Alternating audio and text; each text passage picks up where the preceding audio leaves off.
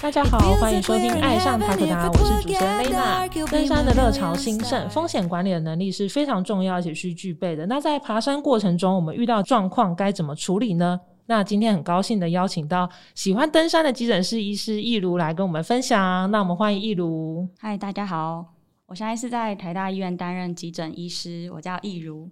那今天很荣幸可以在就是疫情严峻的时候收到对 Taco 大的邀请，就是来分享一下这些难得的经验，觉得很开心，终于可以脱离一下医院的生活。真的吗？就是也很就是谢谢易如可以就是繁忙中抽空过来桃园一趟，然后跟我们一起录制，很难得的经验。对，来录制一个下午。那我们有看你的 IG 粉砖呢，就是你从马拉松到脚踏车，还有登山。都有运动，都有涉猎。那我想要问你，就是开始运动的契机是什么？还是有什么啊？甚至走入到山林的部分，就是最开始其实就是不免俗要宣传一下。我以前是台大救生班，不知道有没有人听过？可能有些人这个我没听过，算是蛮有名的一个社团。然后有一阵子就是很流行救生班这个活动。嗯，那大家不是为了要考取救生员，只是想要从里面就是获取一些。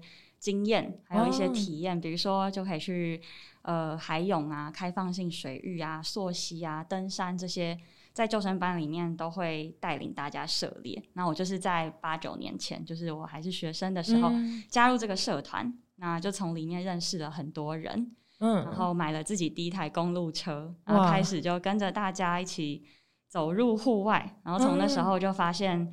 呃，就是它是带给我生活的能量最大的来源之一。即使到现在，就是已经进入了医疗这个行业，啊，生活繁忙，我也还是可以从这些户外活动得到很大的能量。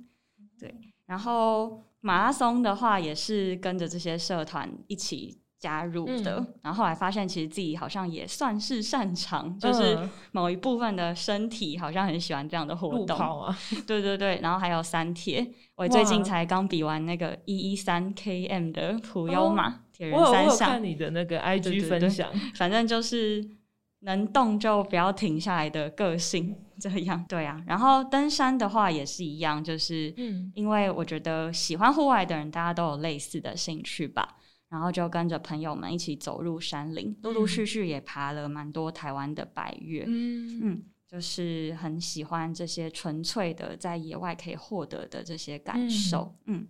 然后所以登山也是跟朋友一起自主揪团那种的行程，对，而且我一直都是走单攻的行程，就我觉得我们算是。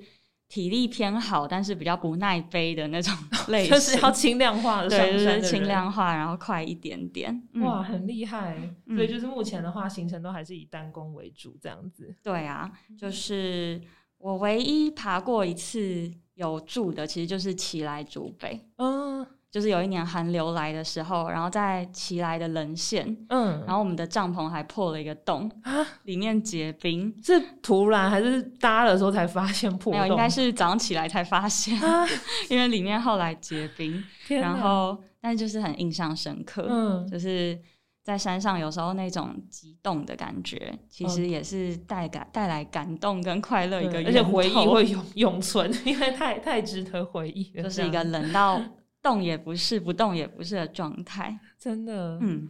所以，那想要询问一下，就是你刚刚都说是单工的行程嘛？嗯，那山对你的意义，就是你从，因为我看您的 IG 比较偏向是先从路跑嘛，然后后来我看你有脚踏车，然后到近期就比较偏有登山的活动。那山对你的意义是什么？就是你从山，比如说爬山的时候，有带来什么样的感受吗？我想要分享我第一次爬山，那时候是我一个人，然后跑去爬富士山，就是那时候在日本交换啦，嗯，然后就想说啊。都来了，然后那时候完全没有任何登山经验，就自己一个人上背包客栈揪了几个人，然后就想说就去爬，就好险！就是富士山其实是一个算是简单的山，嗯，然后在我也是单工，嗯嗯，他们叫做弹丸登山，就是反正就是他们的单工的意思，嗯，然后在山顶的时候，因为日本就是会流行看那个日出，叫做日来光。嗯就是跟台湾有一样的意义，可是可能对日本人而言有更大的一个心灵寄托的感觉，正向的感觉。对 他们就会大家围着那个日出喊，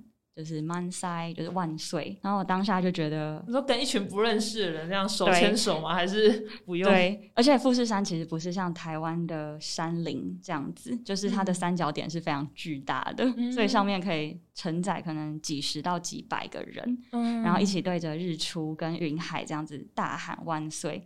而且那一次就是我这辈子第一次爬山，嗯，然后在那边获得的感动，就是是很私人的，因为其实是我自己一个人去。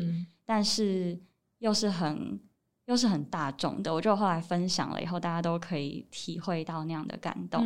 那回来台湾以后，就继续被各路好友相揪，所以就 后来就陆陆续续在台湾也拍了爬了不少的百越。所以他那个时候，那你那时候不怕不会怕说跳旅伴，万一他没办法单攻，然后你会就是需要 cover 他这样子吗？有一点呢，因为那个时候其中有一位就有一点点高山症状，等一下好像会介绍一些高山症状。对对对，对啊。不过好在就是富士山其实没有很高，所以下降以后就好了。哦，还好。我想说有。有时候就是自主纠团，尤其是跟不认识的人的话，对，就是有时候是自己被抛弃那种，也很恐怖。对，就是年少的时候胆子比较大一点，那还在国外就是自主纠团，真的很勇气。嗯，那就是因为我们今天就是邀请就是易如来跟我们分享，主要就是借由他的。就是医生的经验，然后跟我们分享一下。因为近期就是登山人数就是也增加，因为像疫情的期间大家没办法出国，所以越来越多人就是选择去爬山这个运动。那意外的事件也就是比较多，然后就是刚刚亦有提到，就是高山症其实是蛮多人会遇到的部分。那你有什么建议或者是可以预防的措施可以分享给我们吗？就是以医学上定义来说，急性高山症英文叫 acute mountain sickness，嗯，所以它并没有定义一个多少海拔或是什么高度我才有可能发生。嗯，那一般我们会说海拔两千以上就有可能发生，那每增加四百到六百公尺。就发生的几率就更高。嗯，那这个 acute mountain sickness 的临床表现，可能主要就是呃，会有一些恶心啊、反胃啊、头晕、头痛这些比较不明确的症状，但是会让你感到不舒适。嗯那在这些急性高山症状之下呢，其实危害到。生命心血管的几率是不高的。嗯，那另外有两种是叫做危险的，比较危险急转的高山症。嗯，英文叫 haze 或是 HAPE，其实就急性的高山高海拔肺水肿和脑水肿。哦，那这两件事情，对啊？大家如果有兴趣，很推荐去看《圣母峰》那个电影，不知道有没有听过？因为它里面其实。有介绍很多知识科普，就除了好看以外，嗯，还有讲了 haze 和 hape 的症状。但就是像刚刚说的，这两个事情比较会发生在可能海拔大于六千以上，六千到八千，在台湾发生的几率是很低的。嗯，那怎么预防台湾有可能会发生的 acute mountain sickness 呢？其实就是现在标准的预防性治疗，就是吃，应该很多人都有听过，就是丹木斯。对，嗯，那丹木斯是处方药，可是药局其实也买得到，而要去加一颗挂号也是可以买得到的。就跟他申请说，我什么时候要去爬山这样子。对，那他使用时机大部分会建议，就是你要开始登山之前的一天，就十二到二十四小时左右开始吃，嗯，剂量。呃，访单上是说可以一颗一天两次，但我觉得因人而异啦，因为每个人发生跟有副作用的程度都不太一样，所以我自己是吃一颗就好了，一天一颗，那会提前一天开始吃，那吃到在山上的过程都持续吃这样子。哦，就是在山上的时候还是持续？对对对，就持续吃，直到直到你开始下降就可以把它停掉。哦，所以不是说就是不舒服的时候在山上才要吃，就而不是是要一直持续的这样子。对，因为它的鸡转其实它是利尿剂，它其实是我们医学上会使用的利尿剂。嗯，那它原理是有一点像是把碱性的东西排掉，反正就是让我们的血液变比较酸。那这个目的是为了要去促进我们的生理提早适应那个高海拔的过程。嗯，就是在高海拔的过程中。就是我们会用快速换气代谢掉、代谢掉血液中的酸，嗯，就是适应那个高海拔，嗯，氧气不足的状况，嗯。那丹木斯有点像是提前让你的身体进入高海拔状态，模拟。了解。所以如果上去才吃，可能就比较失去它生理学上的意义，这样子。嗯嗯。所以通常会提早一点点。刚刚也有跟那个就是一如在就是录制前有提到说，海外有些人是喝那个骨科茶来预防。然后刚刚有提到说一个比较有趣的，台湾有个中医的，叫红景天，对，这些就是鸡转比较不明，但我自己吃过红景天，我觉得 算是有效，也有效。可是那时候就没有跟丹木斯合并在一起。其实合并应该也不太不太会有太大影响，就也可以这样。因为丹木斯有些人吃了，就是第一个会利尿，对，那可能睡不好，不行，前一天一定要睡好。然后可能会手麻、脚麻跟舌头麻，所以如果不适应，也可以尝试看看中药了。嗯，就来就是看是不是有可以让自己舒缓这样子。那还有另外一个就是比较会遇到的，就是像夏天就是比较就即将要到来，就是登焦山的践行也是就是最佳户外选择。那就是比较容易会遇到中暑的症状，然后有时候中暑甚至到脱水的话，那山友在山上要怎么样？紧急的应变这个状况呢？第一个是可能预防胜于治疗。我们通常就是登山的穿着会内层穿比较吸湿排汗，然后中层保暖，外层会防水嘛。嗯，那通常登百越可能怕的是室温，对。但如果在夏天焦山，确实有可能反而是过热。嗯，所以大家在行进间就是要记得就是洋葱式穿搭。嗯，如果我觉得热了，就不要。